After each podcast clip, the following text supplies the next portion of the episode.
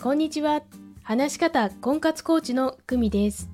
このチャンネルでは話し方を強みにしていちねん以内に独学で結婚するコツをお伝えしています。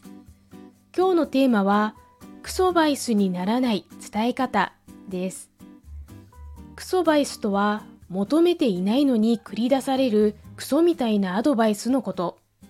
相手のためを思って言っているようで、実は上から目線で持論を押し付けているだけのことが多いとあります。なかなか下品な表現ですね。クソバイスになりそうで自分の意見を言うのが怖い。ビジネスの場で自分の考えを言い切ることができないというお話もよく伺います。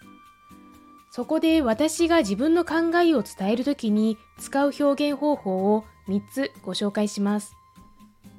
いち. 個人的には〇〇だと思うんですよね。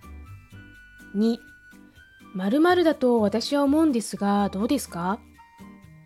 さん. 私だったらこうしますかね。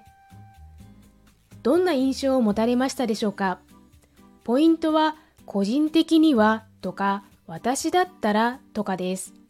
またあなたはどうですか？と相手の意見を伺い自分の主張で終わりにしないという点です。私はこんな表現方法を使っていますよというものがあったら、ぜひコメント欄で教えてくださいね。クソバイスにならない伝え方、参考になれば嬉しいです。お知らせです。